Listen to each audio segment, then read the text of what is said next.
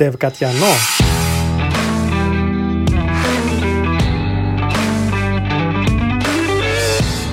Περί ανέμων και υδάτων.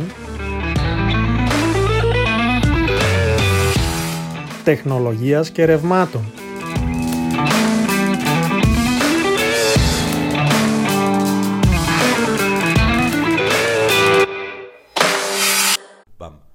Γεια σου Πέτρο. Γεια σου Βασίλη. No. Λοιπόν, έχουμε καιρό να το κάνουμε αυτό πάλι. Κάθε φορά το ίδιο πράγμα λέμε, έτσι.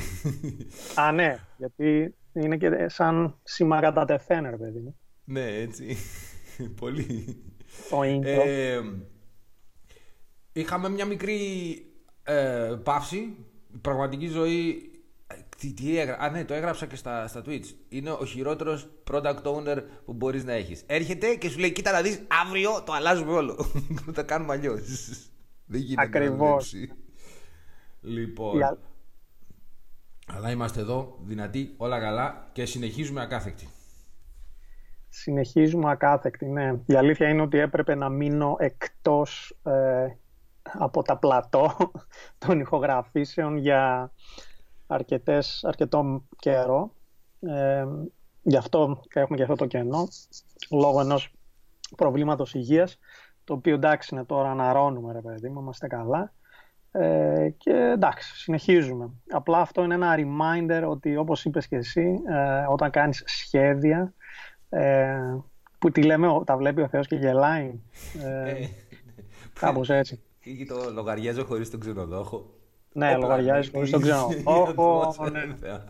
Η ζωή είναι μικρή και τέτοια πράγματα. ε, και εκεί που δεν το περιμένεις, ρε παιδί μου, ενώ λες α, έχω αυτό, αυτά τα πράγματα να κάνω, τα έχεις στο μυαλό σου, αλλά ξαφνικά τα αναγκαστικά πρέπει να ασχοληθείς με το να παραμείνεις στη ζωή για να μπορείς να κάνεις τα σχέδια. Κοίτα, προσωπικά είναι και το πρόβλημα που έχω με τους project managers αυτό.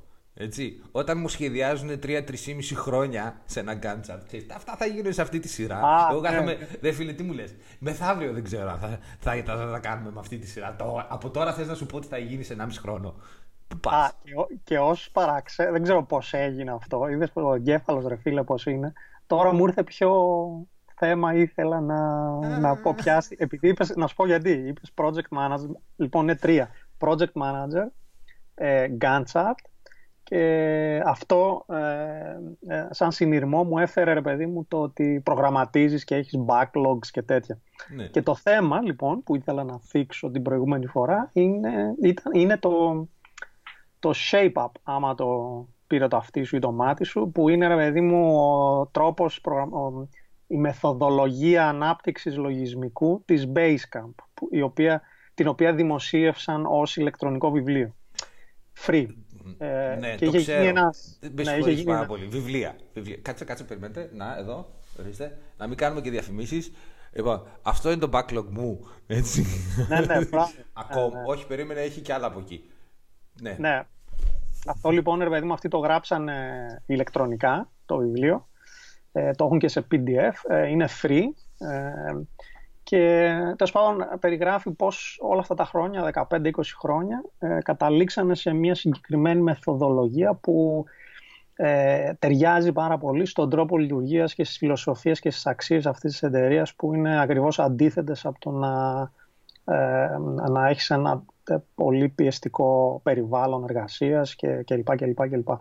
Ε, και εκεί λοιπόν ένα από αυτά, για να, γιατί τώρα δεν μπορώ να, να αναλύσω όλα και να τα αναφέρω, αλλά ένα από αυτά που μου έκανε μεγάλη εντύπωση και νομίζω it makes sense γενικότερα, αλλά εντάξει, αυτό ο καθένας, ρε παιδί μου, όπως νομίζει, είναι το, το λεγόμενο backlog. Αυτοί που λένε, εμείς λέει δεν έχουμε backlog.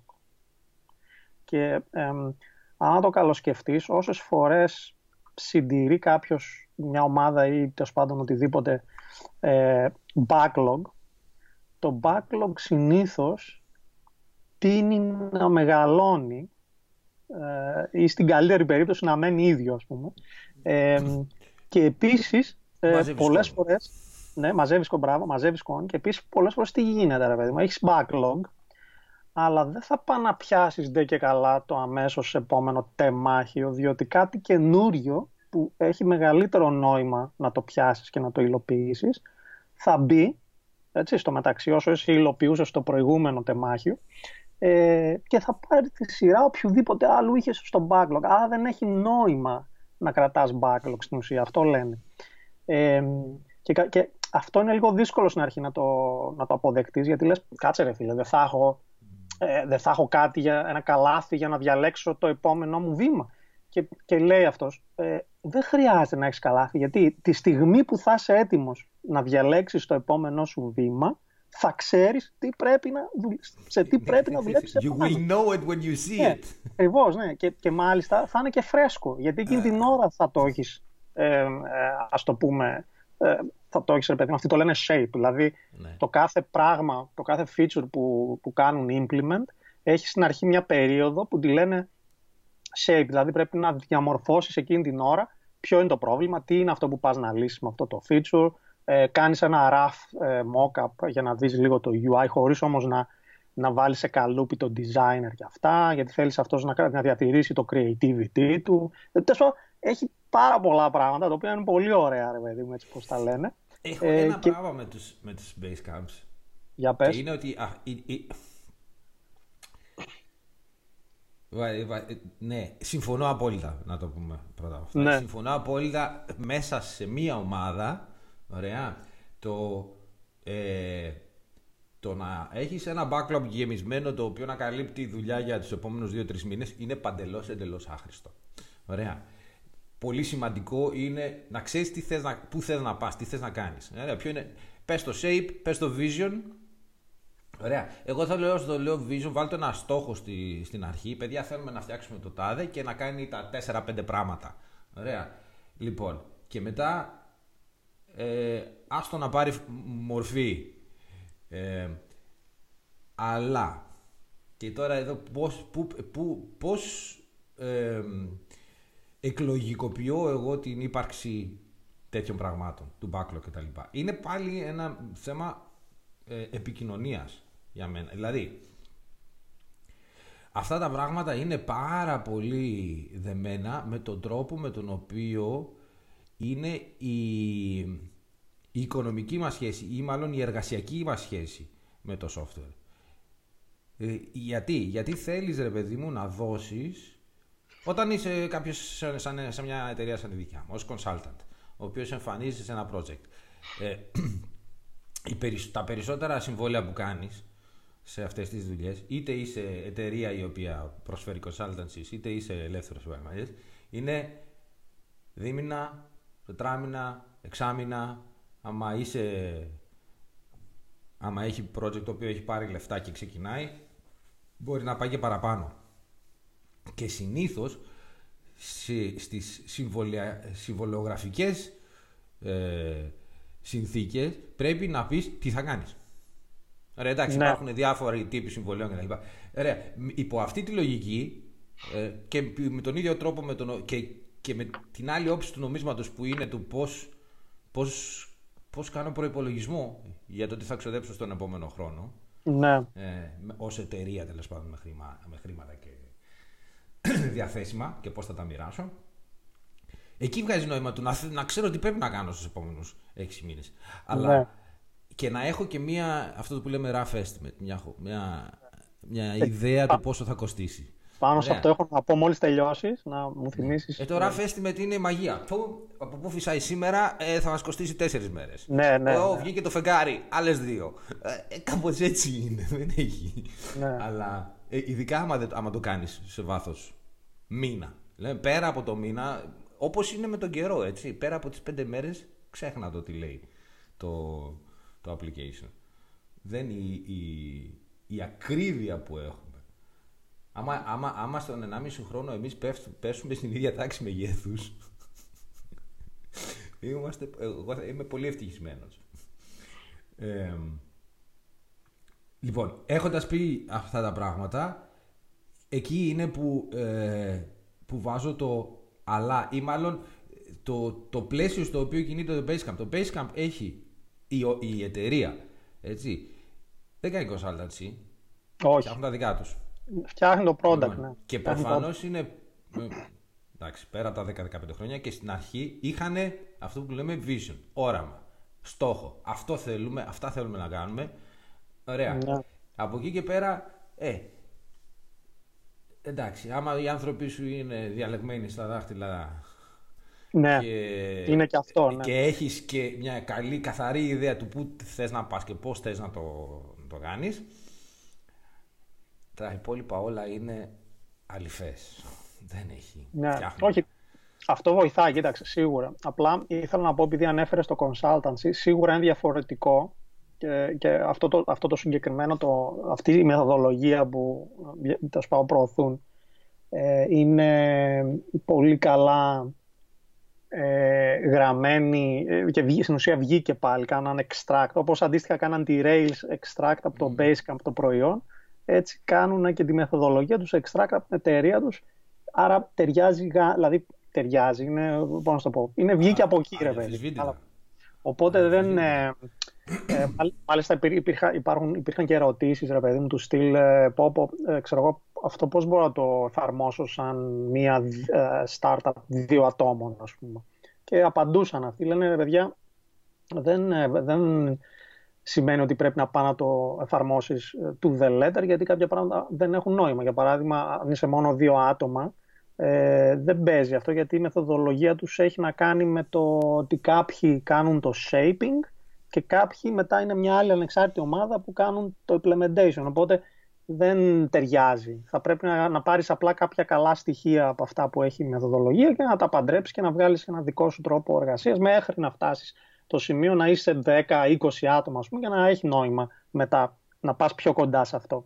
Αλλά αυτό που ήθελα να πω για να γυρίσω στο consultancy που αναφέρεις, και το έχει πολύ ενδιαφέρον για μένα, και πραγματικά αν ποτέ είχα χρόνο, τέλος πάντων, να κάνω consultancy ξανά, θα προσπαθούσα να το εφαρμόσω αυτό και να δω αν μπορώ να το πετύχω, είναι ότι ε, ε, του, τουλάχιστον δύο φορές στο παρελθόν από δύο διαφορετικούς ε, consultancy, consultants που είχαν consultancies, να το πω έτσι, ε, άκουσα το ότι αυτοί ψάχνανε πάντα πελάτες με τους οποίους μπορούν να, να, να έχουν συμβόλαια τα οποία δεν βασίζονται στα πράγματα που ανέφερες πριν, δηλαδή δεν βασίζονται στο να ξέρεις ακριβώς τι πρέπει να κάνεις και στο να είναι time-based, ε, ε, πώς το πω, δηλαδή hour-based ε, χρέωση, ή τέλος πάντων να υπάρχει ένα estimate και να λες τόσο, ρε παιδί μου, κλπ.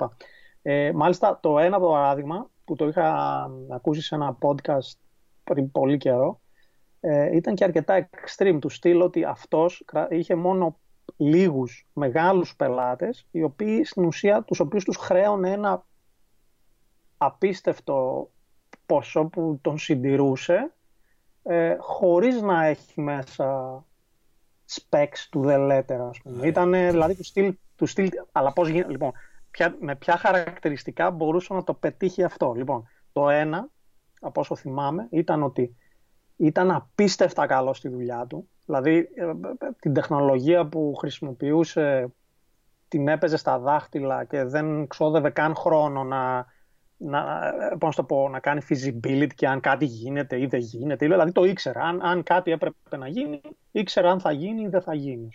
Αυτό ήταν ένα πολύ καλό χαρακτηριστικό. Γιατί ξέρεις πώς είναι καμιά φορά που παίρνεις projects και δεν ξέρεις, δεν έχεις ασχοληθεί με κάτι και λες, έλα μωρέ, θα το βρω. Ξέρεις, θα, θα βάλω μέσα και δύο εβδομάδες διάβασμα του. του εξ γουάι ζετ για να δω άμα θα μπορέσω να το κάνω. Ε, αυτός όμως ήξερε, δηλαδή ήξερε όλα, όλο το, το, το εύρος, ας πούμε, των πραγμάτων και των εργαλείων και του framework κλπ. Καλή ήξερε, το, ήξερε το domain. Πότε το... ήταν αυτό, το ενενήντα δύο ενενήντα τρία ενενήντα τέσσερα?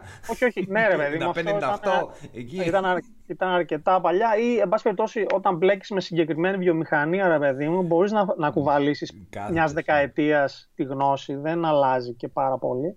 Ε, ε, δηλαδή τώρα εγώ, ρε παιδί μου, αν ήξερα, αν, ήξερα sorry, δηλαδή, αν, αν πήγαινα πίσω στο δύο χιλιάδες και κρατούσα τη γνώση μου ακέραιη, ε, Oracle, ξέρω εγώ, ακόμα και Delphi, να σου πω αυτή τη στιγμή, Oracle, Delphi και κάποια άλλα πράγματα, και τα κρατούσα ακέραια και από τότε ήμουνα consultant, τώρα θα μπορούσα να έχω δέκα εταιρείες οι οποίες θα, θα με συντηρούσαν απίστευτα, γιατί δεν, θα, γιατί δεν αλλάζουν πάντα οι εταιρείες, δεν πάνε στο μέλλον πάντα. Δηλαδή υπάρχει λέξη. Δηλαδή αυτή, αυτή τη στιγμή, να σου το πω και διαφορετικά, αν έμενα στο δρόμο θα μπορούσα να, να πάω πίσω και να πω, ποιος έχει Oracle συστήματα, ποιος έχει τέτοια, ωραία, έλα.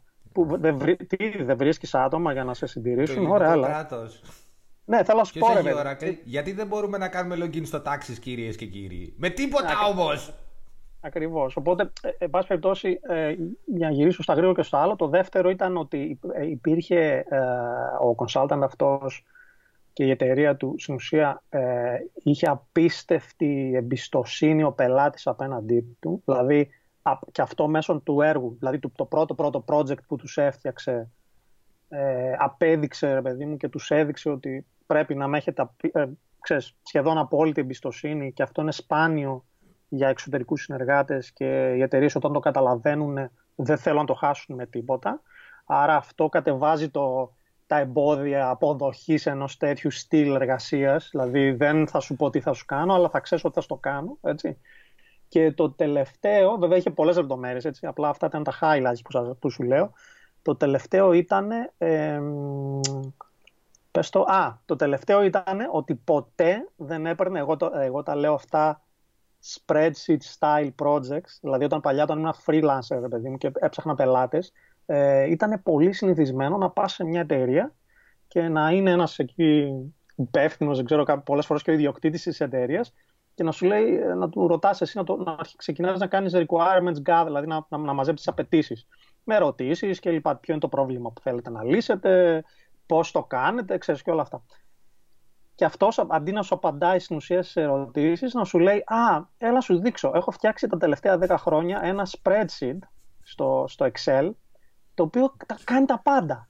Εγώ ξέρεις τι θέλω από σένα. Δεν θέλω τίποτα, δεν θέλω να με ρωτήσεις τώρα τίποτα. Θέλω να πάρεις αυτό το Excel και να το κάνεις εφαρμογή. Γιατί δεν χρησιμοποιείς το Excel? Είναι και το τέλειο πράγμα στη δουλειά. Ναι, θέλω να σου πω. Και, ε, ε, ε, και αυτός ο consultant έλεγε ότι κάθε φορά που μια εταιρεία, οποιαδήποτε εταιρεία, μου πρότεινε αυτό, και εκεί που, εκεί που ήταν το Excel μπορείς να, αντικατασ... να αντικαταστήσεις, ρε παιδί. Μπορεί ένας να έρθει και να σου πει, αυτό το legacy app θέλω να το κάνεις αντίγραφο σε modern app, Αντί... να, μην, να, να μην μου αλλάξεις τίποτα. Κάθε φορά λοιπόν που είχε τέτοιους είδους καινούριους πελάτες, ε, τους έπαιρνε μόνο αν ήταν διατεθειμένοι να το ξεχάσουν αυτό και να μπουν στη διαδικασία αυτός να καταλάβει ποιο είναι, ποια είναι τα προβλήματα που πρέπει να λυθούν, και να τα, να τα κάνει from first principle ξανά από την αρχή, να τα λύσει με έναν τρόπο ο οποίος να είναι πολύ καλύτερος από ό,τι αυτοί είχαν συνηθίσει. Αν οι εταιρείες αυτές δεχόντουσαν, τότε προχωρούσε. Αν δεν δεχόντουσαν, δεν τους έκανε πελάτες.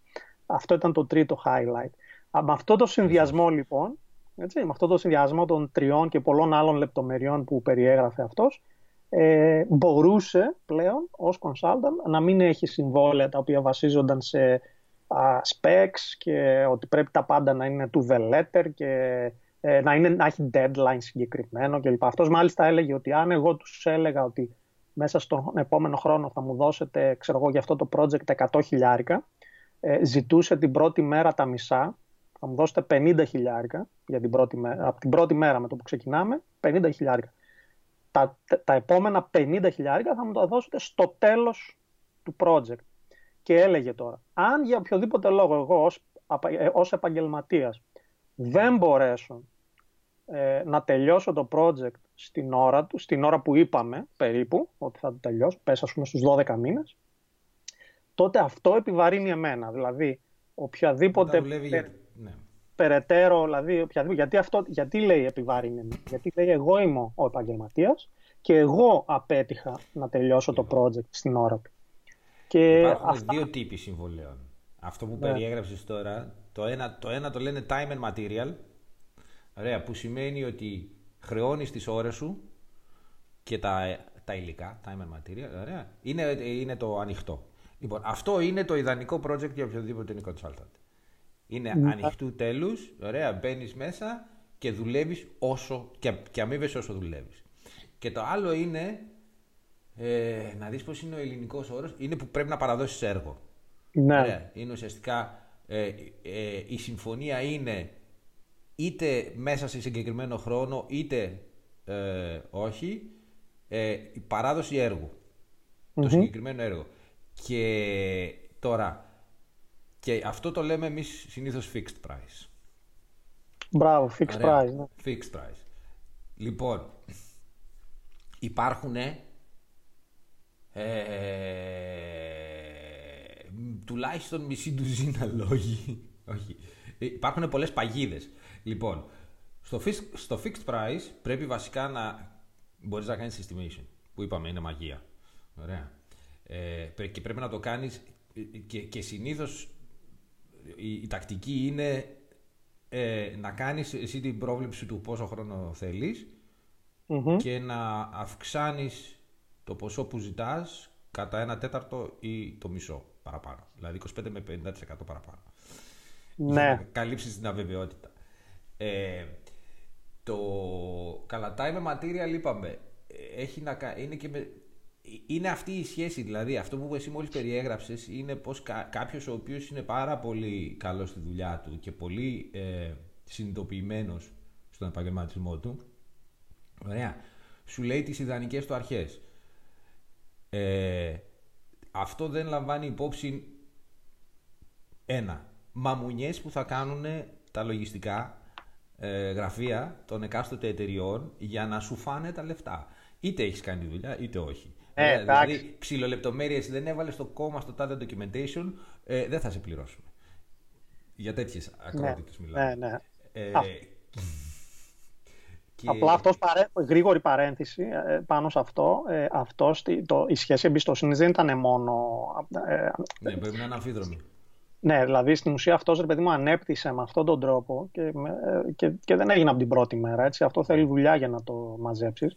Ε, μάζεψε στην ουσία έναν αριθμό πελατών που ήταν repeat στην ουσία. Δηλαδή, ε, πολύ σπάνια χρειαζόταν να ανανεώσει το πελατολόγιο του, γιατί αυ, επειδή τον εμπιστεύονταν αυτές οι εταιρείες, του δίναν συνέχεια repeat δουλειά. Ναι. Οπότε, αυτό θες να πετύχεις. Αν, εγώ, δηλαδή, εγώ αν θα ήμουν consultant, πραγματικά θα προσπαθούσα να πετύχω αυτό. Γιατί αυτό, ρε παιδί μου, είναι λιγότερο ψυχοφθόρο από το να τρέχει συνέχεια project μετά project. Κατάβες, το ένα project μετά το άλλο, να, να έχεις δουλειά συνέχεια. Και κοίτα και τώρα, να... την πρώτη, η πρώτη σκέψη που μου ήρθε στο κεφάλι, γιατί είναι πάρα πολύ ε, τρέχον το θέμα. Η πρώτη μου αντίδραση σε αυτό που είπες είναι, αυτή είναι μια στάση εποχής παχιών αγελάδων. Time and material συνήθως mm-hmm. δεν, δεν, είναι ποτέ θέμα, δεν είναι ποτέ θέμα όταν υπάρχουν λεφτά. Α, οκ. Okay. Δηλαδή υπάρχουν που λεφτά. Υπάρχουν λεφτά για κάποιους. Αρχίζεις να καταλαβαίνεις, ε, στο δικό μου, στο δικό μου το, στη δικιά μου δουλειά, τις κρίσεις ναι. τις ζούμε με μια καθυστέρηση έξι με δώδεκα μήνες. Είναι όταν αλλάζει το φορολογικό έτος που Α, αρχίζουν okay. και ε, οριστικοποιούνται οι προϋπολογισμοί για τον επόμενο χρόνο. Πόσα λεφτά έχουν τα διάφορα ε, departments, τέλος πάντων, οι διάφοροι, τα διάφορα εταιρικά κομμάτια για να διαθέσουν για αυτές τις δουλειές. Και όντας εξωτερικοί, οι πρώτοι που κόβονται με το που θα σφίξουν οι ζώνες, είμαστε εμείς. Ωραία. Τώρα, υπάρχουν δύο. Ένα είναι ότι κόβονται τα budgets και ουσιαστικά σου λένε «Ξέρεις, δεν μπορούμε» ή «Πρέπει να μειώσεις την ομάδα», ας πούμε.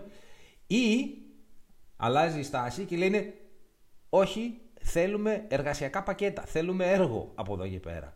Από εδώ mm-hmm. και πέρα ε, δεν θα σου λέμε, δεν θα έρχεσαι, θα συζητάμε τι θα κάνουμε και θα αποφασίσουμε, θα σου δίνουμε πακέτο. Αυτό πρέπει να κάνεις. Ωραία. Yeah, okay. Και θα πρέπει να αποφασίσουμε πόσο θα σου πάρει, εξ αρχής, mm-hmm. ωραία, για να ξέρουμε πόσο θα σε πληρώσουμε. Και μόνο έτσι δίνονται. Λοιπόν, αυτό, οπότε, αυτή, αυτό, αυτή η αμφίδρομη σχέση εμπιστοσύνης όπου το χρήμα ρέει ελεύθερα, είναι, μια, είναι εποχών όπου δεν έχουμε προβλήματα. Και τώρα θα κάνω μια, ε, μια πρόβλεψη, μια κασάνδρια πρόβλεψη. Το δύο χιλιάδες είκοσι θα είναι πάρα πάρα πάρα πολύ ενδιαφέρον χρόνος και δει από την άποψη, από, με την έννοια, την κινέζικη έννοια του ενδιαφέροντος. Αυτή την περίφημη κατάρα, το μακάρι να ζεις σε ενδιαφέροντες εποχές, σε ενδιαφέρουσες εποχές. Ναι. Που είναι κατάλληλο να είναι ευγή. Δεν θα είναι Γάλλοι. Ε, έχουν, ε, όχι. Τα, τα σημάδια είναι ότι σφίγγουν οι ζώνες παντού. Okay. Σφίγγουν οι ζώνες σε όλους και αρχίζουν όλοι οι, όλα τα... Αχ, Κοίτα να δεις, όλες αυτές τις έννοιες τις ξέρω στα, στα γερμανικά. Ναι, αυτές τις παράδειγμα. Οι λογιστές, οι, οι, αυτοί που αγοράζουν, συμβο... δηλαδή που κάνουν δουλειές με εξωτερικούς, με κοντράκτες και προσφέρουν συμβόλαια και, και τέτοια. Σφίγγουν στην ουσία, σφίγγουν. Ε, όχι, έχουν αρχίσει ήδη όλοι να κόβουν. Α, κόβουν. Έχουν, ό, όλοι έχουν αρχίσει να κόβουν και είναι αυτά τα δύο σημάδια. Ένα, σου λένε ε, μείωση την ομάδα ή έρχονται ευθύς κατευθείαν. Επειδή δουλεύουμε και με πολυεθνικές, έρχονται πολύ συχνά μέσα στο, στο meeting και λέει: παιδιά, από Δευτέρα ε, μας τελειώσαν τα λεφτά γιατί πήραν οι Αμερικάνοι τηλέφωνο και μας κόψανε τη, την κάνουλα. Μας κλείσανε την κάνουλα. Δεν έχει λεφτά. Λοιπόν, οπότε, και, και είναι τώρα, είναι Οκτώβριος. Οκτώβριος είναι, πηγαίνει ανα τμήμα της οικονομίας στο οικονομικό έτος. Π.χ. Ε, βαριά βιομηχανία είναι συνήθως Οκτώβρη. Φαρμακευτικές είναι την Άνοιξη. Έχουν ναι. τις επιλογές εδώ πέρα στη Γερμανία το πότε θα κλείνουν βιβλία και θα κάνουν οικονομικό έτος. Okay. Ε, και αρχίζεις τώρα να βλέπεις διάφορα σημάδια του πώς κόβονται οι προϋπολογισμοί. Και είμαστε στον Οκτώβριο και αυτό εδώ, ειδικά στην Ευρώπη, είναι άρρηκτα συνδεδεμένο με το τι θα γίνει τριάντα μία Οκτωβρίου. Έχουν κλείσει όλοι τις κάνουλες και περιμένουν να δουν τι θα γίνουν με τους Άγγλους. Μπράβο, είναι και αυτό, ναι. Ναι, οπωσδήποτε. Το περίφημο Brexit. Ναι, τρομάρατος. Θα μας πάρουν όλους, όλους μαζί στον πάτο. Ε...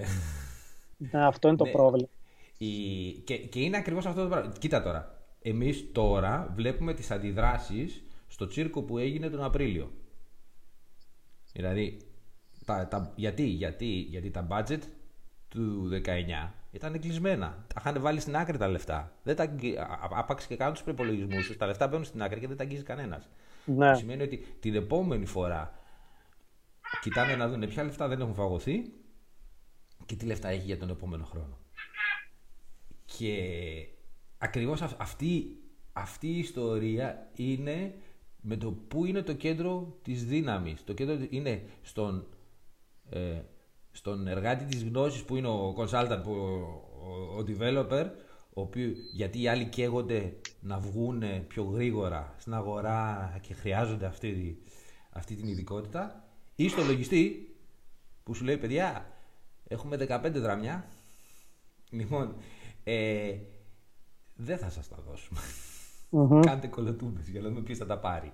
Ρε, είναι αυτή η προσφορά και η ζήτηση και παίζει πολύ λεπτά ισορροπία. Εμείς είμαστε πάρα πολύ τυχεροί να είμαστε σε ένα τομέα ο οποίος έχει πολύ μεγάλη ζήτηση ε, και, και ακριβώς αυτή τη δύναμη του ποιος πληρώνει, τι, είναι πιο, πιο, πιο, ή μάλλον το πώς πληρώνεται και πώς κάνουμε την εργασία είναι πιο πολύ στο, στα χέρια. Να. Θυ, θύμισέ μου λίγο για, και για τους, πιο πολύ για τους ε, ακροατές ε, το αντικείμενο, δηλαδή κυρίως σε τι δουλεύετε. Ε, πρώτη, βασικά στα πάντα. Εμείς κάνουμε, η Τσούρκε δηλαδή κάνει ε, ε, software, mm-hmm. ηλεκτρονικά και ε, μηχανολογικά. Α, ε, κάνει δηλαδή, έχετε δηλαδή. Και hardware. Α, κάνετε και hardware, μάλιστα. Ναι. Okay. Ε, και βασικά, εντάξει, αυτό είναι ένα πάρα πολύ ευρύ πεδίο. Τώρα, η κάθε χώρα έχει και τις δικές της εξειδικεύσεις, ας πούμε. Οι Ελβετοί δουλεύουν με τις, τράπ, με τις τράπεζες πολύ. Α. Γιατί, γιατί οι τράπεζες είναι δίπλα, έτσι. Τα κεντρικά των περισσότερων και, τραπεζών. Και, και στην ουσία, είστε όμως στην ουσία σαν consultancy, δηλαδή ε, λοιπόν, σας και... παίρνουν οι πελάτες σας για να, για να τρέξετε κάποια project. Ή... Γι' αυτό σου λέω, επειδή υπάρχουν πάρα πολλές διαφοροποιήσεις στα συμβόλαια. Ε, Λοιπόν, αυτό που λέμε consultants, σε παίρνει πελάτες για να πάει σε project, είναι να το λέγω υποτιμητικά, θα το πούμε body leasing. Ωραία, υπάρχουν ah, okay. πάρα πολλές εταιρείες που κάνουν body leasing. Κατάλαβα. Ε, η, η, η δικιά μου η εταιρεία θα κάνει body leasing μόνο αν είναι απολύτως απαραίτητο. Μπράβο. Ωραία. Ε, και συνήθως body leasing κάνεις τους έμπειρους και τους ακριβούς. Ωραία, okay. Όταν ο άλλος σε χρεώνει τρία και τέσσερα εκατοστάρικα την ώρα, δεν θα πας να τον, να τον βάλεις πέντε, ε, πέντε μέρες τη βδομάδα κάπου. Μπράβο. Αυτό είναι το, το κλασικό consultancy. Ε, ένας άλλος τρόπος είναι να πάρεις ακριβώς έργο, πακέτο, Να, να, σου πει, mm-hmm. να έρθει άλλος και σου πει: θέλω την τάδε συσκευή να κάνει το τάδε πράγμα. Ωραία, κάτσε Ωραία. να το βάλουμε κάτω, να δούμε πώς θα γίνει από την αρχή μέχρι το τέλος. Μπράβο. Ναι. Και αυτά είναι τα πιο τα προτιμότερα projects. Είναι τα projects ναι. τα οποία όντως θα κάτσεις να χτίσεις μια ομάδα η οποία θα το ζήσει αυτό ένα, ενάμιση, δύο χρόνια. Γιατί στο τρίμηνο επάνω, στο τρίμηνο επάνω οι περισσότεροι δεν κάθονται καν να, να κάνουν repository τώρα. Τι μου λες, κάτσε να χτίσουν, πώς θα κάνουν. Είναι δηλαδή. Continuous integration κλπ. κλπ. Κατάλαβα. Ε, και. Ε, ναι, ακριβώς αυτό. Είναι σε, και σε κάθε χώρα η, εται, η εταιρεία έχει διαφορετικό έτσι, βάρο, ειδικό βάρος. Εμείς δουλεύουμε ναι. ας πούμε, πάρα πολύ φαρμακευτικά, φαρμακε, συσκευές και, και γενικά software για ε, φαρμακευτικές εταιρείες. Mm-hmm. Ε, βιομηχα, αυτό, βιομηχανία, το λεγόμενο IoT. Ναι, Μπράβο, αυτοματοποίηση ναι. βιομηχανικών εγκαταστάσεων που είναι, αλλά είναι κλασικά έτσι, εργοστάσιο. Δηλαδή με, δεν είναι. Ναι. Τα βλέπει κάποιος και λέει εντάξει, είναι, έχει ρομποτάκια έτσι, τα οποία κατεβαίνουν και κάνουν πράγματα και βιδώνουν για εταιρείες. Είναι αυτοματοποιημένη σε, σε, σε παραγωγή. Δηλαδή. Γραμμή παραγωγής. Ναι, έτσι. Γραμμή παραγωγή. Controllers. Controllers, ενδεχομένω αισθητήρες για. για που μετράνε ρε παιδί μου ή, ή για ασφάλεια ή για yeah. data loggers και τέτοια. Και κοίτα να δεις τι έχει κάνει το IoT τώρα. Το IoT έχει ουσιαστικά εξαλείψει αυτή την εξειδίκευση που μιλούσαμε πριν. Την έχει κάνει μάλλον, όχι την έχει εξαλείψει, την έχει δυσχεραίνει υπερβολικά. Mm-hmm. Ε, γιατί? Γιατί μπλέκει πάρα πολλά πράγματα. Πολύ μεγάλ, μάλλον μπλέκει πολύ μεγάλες περιοχές γνώσης μέσα στο software development. Θέλεις να πεις δηλαδή ότι ένα, ένα άτομο δεν μπορεί να, να, να, να βγάλει μια τέτοια δουλειά από την αρχή μέχρι το τέλος. Αυτό, να είναι αυτό που λέμε full stack. Σε... Ρε παιδί μου, σε ένα IoT project έχεις embedded, ε, έχεις firmware, embedded development. Ναι, για να... Να, φτια... να φτιαχτεί ρε παιδί μου το hardware ενδεχομένως, αν δεν υπάρχει. Ακόμα έτσι. Και αν δεν φτιαχτεί και να υπάρχει, πρέπει να, να μιλήσει στους sensors, να μαζέψει τα δεδομένα που θα πάνε παρακάτω. Ωραία. Εντάξει. Έχεις ε, τα περισσότερα IoT projects και δεν υπάρχει κανένας που θα το κάνει από μόνος του. Που σημαίνει ότι πρέπει να ξέρεις κάποιο cloud provider. Ωραία. Διάλεξε τους τέσσερις μεγάλους και παίξε. Ωραία. Από Amazon... Ε, Amazon, Microsoft, Oracle ε, και τέταρτος Google. Τέταρτος, Google. Αν και η Google είναι αυτό το... Εξαρτάται τι χρειάζεσαι. Infrastructure, platform ή service. Ναι. Ωραία. Ε, πρέπει να ξέρεις... Λοιπόν, ε, αυτά είναι για να πάρεις τα στοιχεία και να τα βάλεις κάπου. Μετά έχεις... Ωραία. Πρέπει να φτιάξω όλο αυτό το σύστημα, το backend, το οποίο μαζεύει τα στοιχεία. Πάνω mm-hmm. σε αυτό πρέπει να έχω analytics. Ωραία. Δηλαδή mm-hmm. η, η δουλειά, η, το, το zoom από το IoT είναι τι κάνω με αυτά τα στοιχεία που μαζεύω. Ωραία. Που σημαίνει ότι πρέπει να βάλεις κάποιον ο οποίος να έχει data analysis. Ε, να μπορεί να σου κάνει, ναι, να, να κάνει hypercubes, να, κάνει, ε, να μπορεί να σου κάνει στατιστική ανάλυση λαθρών, ναι. να μπορεί να περάσει... Ενδεχομένως, εν, ενδεχομένως πλέον που. Και κάποιο project μπορεί να χρειάζεται και machine learning. Ε, ναι. Ωραία. Ναι. Κοίτα, αυτά είναι όλα έτσι, μια, έτσι κάτι, κάτι μεγάλα σύννεφα. Ωραία. Και ε. πρώτα απ' όλα, ωραία, είσαι στο cloud που σημαίνει ότι πρέπει να ξέρεις τι γίνεται στο cloud, το οποίο αλλάζει έτσι κάθε μήνα. Εγώ, εγώ τώρα έχω αρχίσει να ασχολούμαι σοβαρά ε, με Azure γιατί έχω τρία τέσσερα projects. Ναι. Και μόνο, μόνο, το, μόνο, μόνο η διαφάνεια με τα, με τα σηματάκια από κάθε υπηρεσία είναι, είναι ένα α πέντε στη γη, κάτι τέτοια. Κάτι μικρά. Ναι. Δεν υπάρχει περίπτωση να ξέρω εγώ τι κάνει σε λεπτομέρεια, σε βαθιά λεπτομέρεια, τι κάνει το καθένα ναι. από αυτά. Ναι. Ωραία. Και, αυ... και, ωραία. Και όλο αυτό το χρειάζεσαι και ένα front-end. Ωραία. Ένα mobile app, δύο mobile app, γιατί πρέπει και Android και iOS. Όχι, όχι. Δεν... Εντάξει, σίγουρα πλέον, ούτως ή άλλως πλέον ο κόσμος της, του software development ε, μπορείς ρε παιδί μου να είσαι full stack, αλλά όχι σε πολλά πράγματα πλέον. Αυτό εννοώ. Δηλαδή ότι ε, ε, μπορεί απλά να θεωρείς τον εαυτό σου full stack αν μπορείς να κάνεις ένα mobile, το front-end ενός mobile app, αλλά να κάνεις και το back-end. Ωραία. Αυτό το θεωρείς πλέον full stack. Αλλά αν όπως λες εσύ το project είναι ένα IoT, κάτι, μια λύση, ε, έχει τόσα πολλά κινούμενα μέρη, ας πούμε, και τεχνολογίες που ε, το πολύ πολύ να ξέρεις επιφανειακά την αρχιτεκτονική και τις ανάγκες, και από εκεί και πέρα αναγκαστικά πρέπει να έχεις και εξειδικευμένα άτομα που να τα υλοποιήσουν στο τέλος. Απλά εσύ θα είσαι ο επιβλέπων ενδεχομένως, που εντάξει δεν θα ξέρεις ρε παιδί μου την τελευταία λεπτομέρεια, αλλά θα πρέπει να έχεις μια ιδέα για το τι κάνει το κάθε component ή κατάλαβες. Και, εκεί, και εκεί τελικά το πρόβλημα γίνεται ένα πρόβλημα ανθρώπων. Πρόβλημα, γιατί, γιατί ε, ο κάθε άνθρωπος έχει ένα διαφορετικό τρόπο να, να, να ε, ανακτά και διατηρεί τον έλεγχο. Γιατί στην ουσία να ξέρεις το τι γίνεται και το πώς γίνεται, αν γίνεται στην ώρα του και πόσο κοστίζει, είναι θέμα ελέγχου. Ωραία. Και, και ο τρόπος με τον οποίο ανακτά ο κάθε άνθρωπος τον έλεγχο είναι διαφορετικός. Και μπορούμε να κάνουμε τρεμερές γενικοποιήσεις και να μιλήσουμε για micromanagers, οι οποίοι είναι τα πιο φρικτά άτομα που υπάρχουν πάνω σε αυτόν τον πλανήτη, τουλάχιστον για ανθρώπους σαν και εμένα. Κοίτα να δεις, έχει να, είναι πάντα δύο, έτσι. Πρέπει, με δύο πρέπει να χορέψεις. Είναι πώς σου αρέσει εσένα να δουλεύεις, ωραία, και πώς, το, και πώς αυτός ο οποίος πρέπει να δει το αποτέλεσμα της δουλειάς σου μπορεί να διαπιστώσει ότι η δουλειά γίνεται σωστά. Ναι. Ναι. Και αν αυτές οι δύο κουλτούρες ή αυτός ο τρόπος δεν, δεν ταιριάζουν, εκεί πάνε όλα κατά διάολο. Δηλαδή, γιατί ξέρω και κόσμο τον οποίο δεν μπορείς να, δεν μπορείς να τον αφήσεις ακατεύθυντο. Πρέπει, είναι, ξέρω κόσμο που του αρέσει να έχει πολύ σαφείς οδηγίες. Ναι.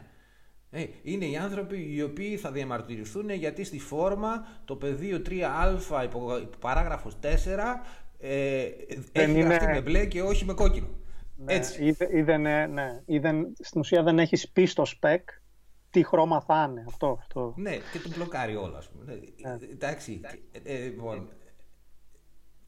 ε, και έχω και ανθρώπους που έτσι και πας και τους πεις, κοιτά να δεις, ε, θα φτιάξεις ένα pipeline και κάνω το σε τέσσερα κομμάτια. Μην μου πεις πώς θα το κάνω, σε παρακαλώ. Μπράβο, ναι, ναι. Αυτό είναι, αυτή είναι η λογική, για να γυρίσω και πίσω στο Shape Up, ας πούμε. Αυτή είναι και η λογική της εταιρείας της Basecamp, όπου στην ουσία κάνει το shaping στην αρχή, το οποίο είναι ένα πολύ ελαφρύ spec, ε, και μετά η ομάδα, η οποία πάντα λέει είναι μικρή, ε, οι ομάδες τους είναι συνήθως για ένα feature, είναι ένας προγραμματιστής και ένας designer ή δύο προγραμματιστές και ένας designer. Αυτή, αυτό είναι το σχήμα τους πάντα. Άρα δύο ή τρία άτομα, σκέψουν, είναι πολύ μικρές οι ομάδες. Είναι μικρή, είναι, ναι, δε, γιατί, α... γιατί ο αριθμός ναι. των οδών επικοινωνίας αυξάνεται εκθετικά. Ναι, είναι, ε, μειώνεται καταρχήν το complexity στην επικοινωνία κλπ. Από εκεί πέρα, ε, στο, το, το, το κομμάτι creativity δεν του λέει, ας πούμε, όπως είπες πριν, δεν του λέει θα κάνεις αυτή τη φόρμα και αυτό το πεδίο θα είναι μπλε. Του λέει έχω αυτό το πρόβλημα, σκέφτομαι περίπου μια, σφαιρικά μια τέτοια κατεύθυνση στη λύση, αλλά το αφήνω σε σένα για το πώς ακριβώς θα γίνει. Καταλαβες. Αυτή είναι η μαγιά, ας πούμε. Ε, και είναι, μ, μ' αρέσει. Επίσης, να γυρίσω αυτό που, yeah, από το οποίο ξεκίνησες εσύ, ε, που έλεγες τώρα για την κρίση και ότι μπορεί, ας πούμε, να... Ξέρεις, είναι στα χέρια κάποιων αυτοί που κόβουν τα χρήματα για το πώς θα προχωρήσει κάτι, αν θα το μοιράσουν, πώς, άμα θα κόψουν, θα κάνουν περικοπές κλπ.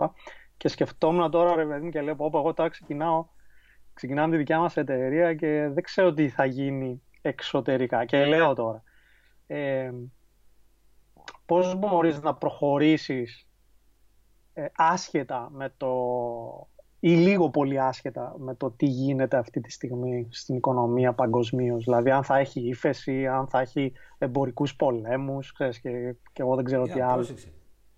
Η ανάγκη για τη δουλειά που κάνουμε δεν εξαλείφεται. Δεν ναι. εξαλείφεται. Αυτό ναι. που γίνεται στην αρχή, πάντα σε κάθε κρίση, η δικιά μου εμπειρία είναι, επειδή αυτή τη στιγμή έχω περάσει μαζί με τον dot-com bubble πολλά. Τέσσερις. Ναι, πω, πω, ναι. Ε, έχεις το οκτώ, το, ε, το, το δύο χιλιάδες. Ναι, το δύο χιλιάδες που ήταν το dot-com.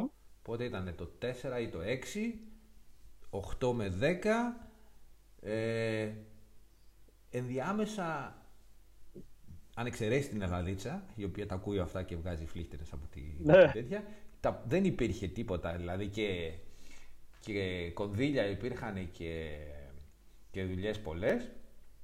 Και τώρα, τώρα, ναι, τώρα ο συνδυασμός Αγγλίας-Αμερικής θα μας, θα θα μας κάνει πολύ ενδιαφέροντα τα επόμενα δύο χρόνια. Αλλά και... η ανάγκη για τη δουλειά είναι εκεί. Αυτό που συμβαίνει είναι ότι η πρώτη αντίδραση είναι να κλείσουν όλες τις κάνουλες. Mm-hmm. Ωραία. Και τα, τα, τα κόβουν όλα. Ε, αυτό έχει ως αποτέλεσμα όλα, όλους αυτούς που, πώς λένε οι Άγγλοι, skim the milk, που τρώγαν mm-hmm. το παχύ πάνω, έτσι, ναι. που χωρίς να προσφέρουν στην ουσία, ή, ή που τουλάχιστον ήταν, ήταν οι ακριβοπληρωμένοι, τέλος πάντων, που δεν είχαν όμως αντίκτυπο. Okay. Ε, σημαντικό. Αυτοί με τη μία κόβονται. Mm. Ωραία.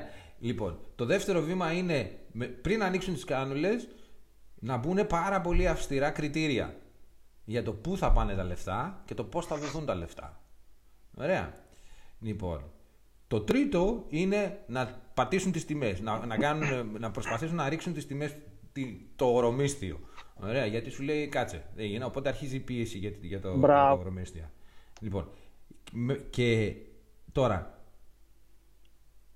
και από τις, και τις τέσσερις φορές, όταν κάνεις αυτό που είναι αυτονόητο στη, για μένα στην εργασία, δηλαδή είσαι ειλικρινής, ωραία, λες τα πράγματα, δηλαδή δεν κόβεις, δεν θα σου πω εγώ θα το κάνω σε μια μέρα ενώ χρειάζομαι τρεις. Ωραία, mm-hmm. θα σου πω τόσο θα μας κοστίσει, τόση δουλειά πρέπει να γίνει, υπό αυτές και αυτές και αυτές τις συνθήκες. Λοιπόν, αν αυτή τη δουλειά, και στο software development είναι συγκεκριμένα πράγματα που πρέπει να ξέρεις, μαζί με την τεχνολογία, είναι και ένα θέμα επικοινωνίας. Εδώ το λέμε ε, expectation management, αυτό το πράγμα. Mm-hmm. Ε, τις, τις, τι, ε, έρχεται ο άλλος και λέει, «Ω, αφού μπορώ να κάνω τρία κλικ στο WordPress, θα μου βγάλεις εσύ IoT website σε μία εβδομάδα και δεν θέλω να κοστίσει και τίποτα». Και έτσι κάτσε, περίμενε, περίμενε. Ωραία. Μα ο άλλος είναι πιο φτηνός. Μισά. Ωραία. Πάρ' τον άλλον και σε έξι μήνες θα με ξαναπάρεις τηλέφωνο. Ναι, Όταν ναι. είσαι συνεπής στη δουλειά σου, ωραία, και δεν πουλάς φύγια για μεταξωτές κορδέλες από τη μια, αλλά δεν κάνεις και τις μεταξωτές κορδέλες φτηνιάρικο ύφασμα από την άλλη. Ε, λοιπόν, ε, οι άνθρωποι, ή μάλλον αυτοί που θέλουν να γίνει η δουλειά και τη χρειάζονται, θα σε πάρουν τηλέφωνο, θα έρθουν.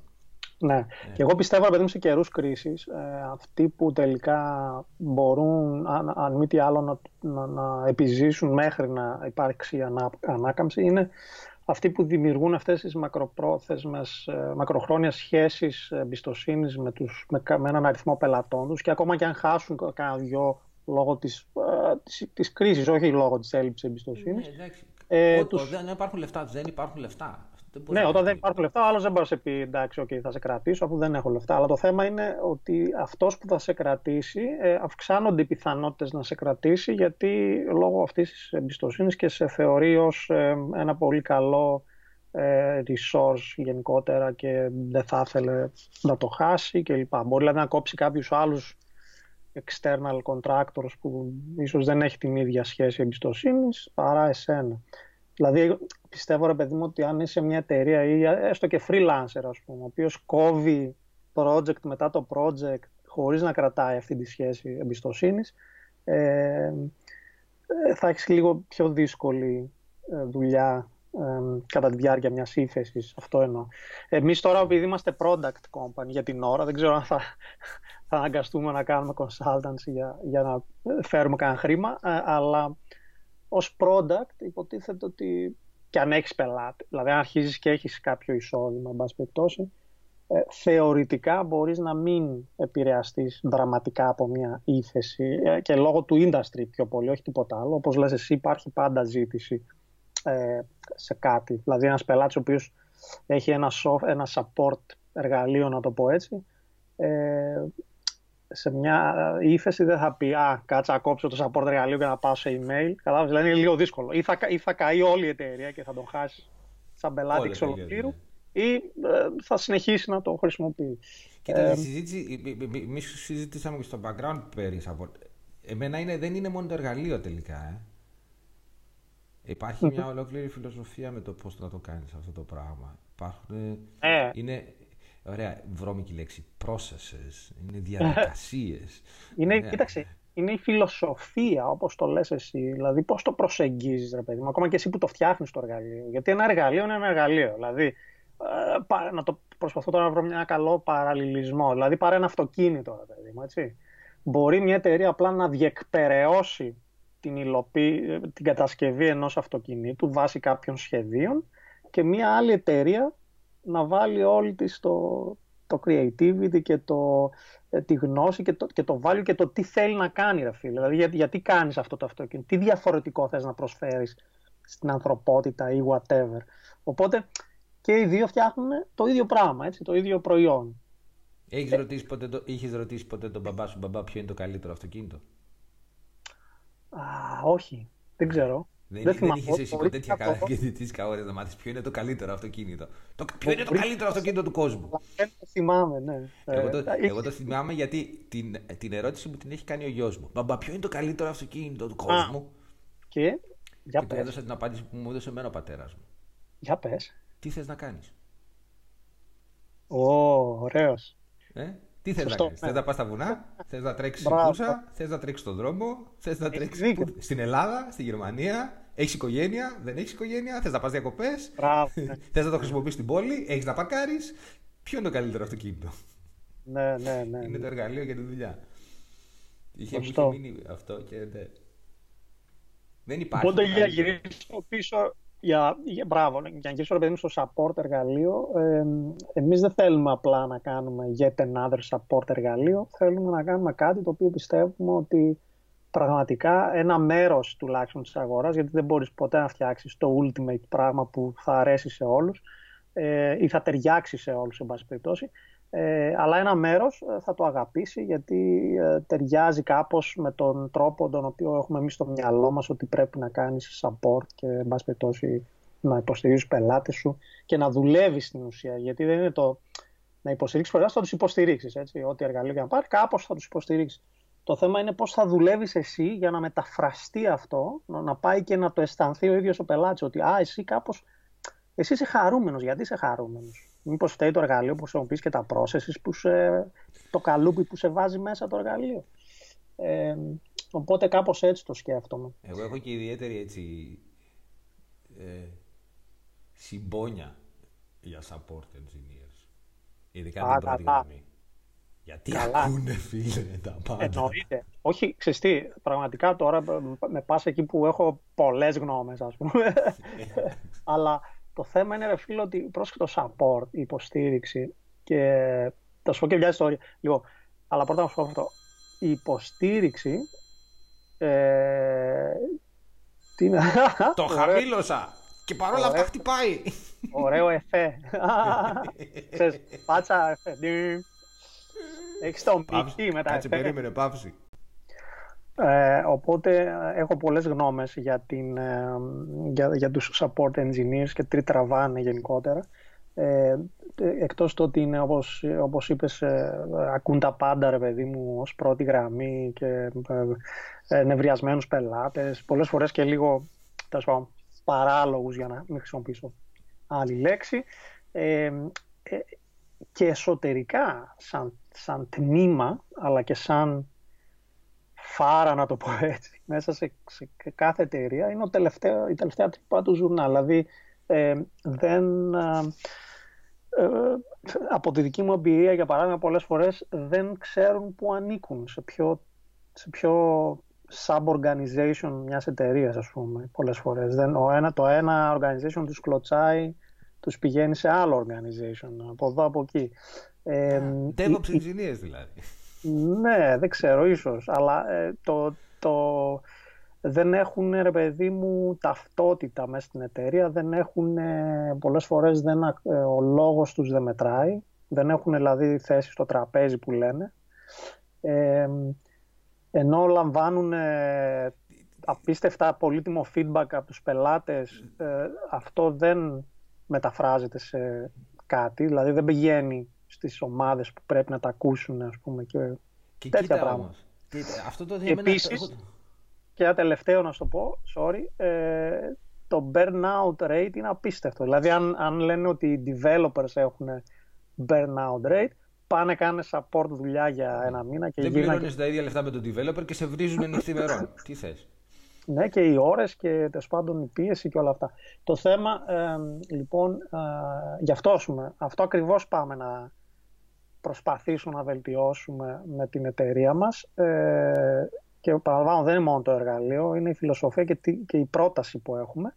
Ε, και, και γι' αυτό δεν θα ταιριάξουν όλες οι επιχειρήσεις με αυτό που προσφέρουμε. Δηλαδή, κάποιες επιχει... η επιχειρήση πρέπει να θέλει να, να, να ακολουθήσει τις προτάσεις. Θα, πρέπει να προσφέρεις υπηρεσία στους ναι. πελάτες και, πρώτα απ' όλα. Και μια ιστορία γρήγορη από το παρελθόν μου, σε μια εταιρεία που δούλεψα έτσι, για λίγα χρόνια, ε, πριν αρκετά χρόνια. Ε, εκεί ήμουνα developer στην ουσία, μάλιστα ήμουνα και πιο, είχα και την ευθύνη της ε, οργάνωσης όλου του τμήματος development και του software life cycle γενικότερα. Ε, και είχαμε, ανοιχτή, είχαμε και support, το οποίο ήταν και τηλεφωνικό κιόλας, όχι μόνο support στο, σε, σε email, αλλά είχε και τηλεφωνικό. Εγώ βέβαια δεν ήμουν, εγώ δεν ήμουν support, απλά τι γινόταν ρε παιδί μου. Τότε ως, τότε ως developer εγώ, ε, πολλές φορές έρχονταν τα παιδιά από το support και μου μεταφέρανε τα διάφορα προβλήματα, πολλές φορές το bug ας πούμε που ξέρεις, δεν μπορούσες και εύκολα να το κάνεις reproduce και όλα αυτά.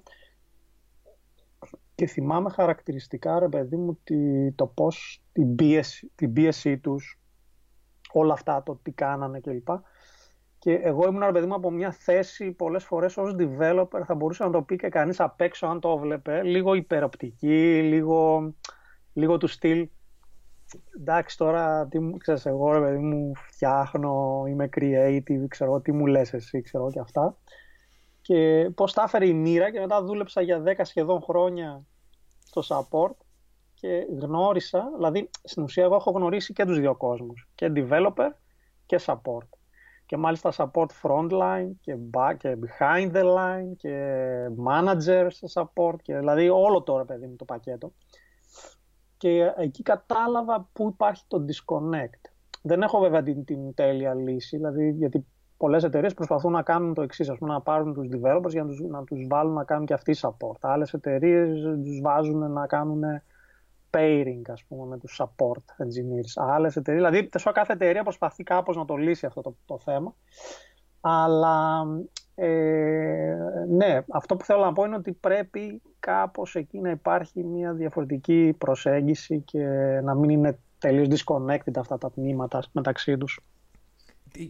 Για μένα είναι, κοίτα, ε, εμένα ο ρόλος μου συνήθως στην ομάδα είναι, ακριβώς, είναι, είναι supporting role. Έτσι. Όταν κάνεις automation ή όλα αυτά, είναι υποστηρικτικός ο ρόλος. Το υποστηρικτικός ο ρόλος σημαίνει ότι κάνεις support, κάνεις υποστήριξη. Λοιπόν, ε, ένα από τα πράγματα που ε, εγώ διαπιστώνω από τότε, δηλαδή όλα τα αυτά, μια δεκαετία τώρα ε, ε, στείνοντας continuous integration, είναι ότι αν δεν προσέξεις, το ρομπότ έχει πάντα ε, φταίει. Δηλαδή, είναι πράγματα τα οποία πρέπει να τα λύσουμε με το πόσο σταθερό είναι το σύστημά μας, να μην δίνει false positives να... κλπ. κλπ, κλπ. Λοιπόν, ε, αλλά οι άνθρωποι, άμα υπάρχει κάποιος να το κάνει, ωραία, έχουμε κάποιον να φταίει. Αυτό είναι. Υπάρχει κάποιος να φταίει. Και άμα είναι και ρομπότ, ακόμα καλύτερα. Δεν πληγώνονται τα συναισθήματά του. Το ζήτημα είναι ότι αυτό το πράγμα γίνεται έτσι, μια διαδικασία. Ο ρόλος μετά μέσα σε μια ομάδα ο δικός μου είναι να πάω και να τους τσιγκλάω και να τους κάνω μην το αγνοείτε το ρομπότ, γιατί αν το ρομπότ σας πει όχι πρέπει να μάθουμε γιατί και να το κάνουμε, είτε να το κάνουμε αξιόπιστο είτε να το πιστεύουμε πια όταν θα φτάσουμε στη διαδικασία. Μπράβο. Λοιπόν, και να το ακολουθούμε.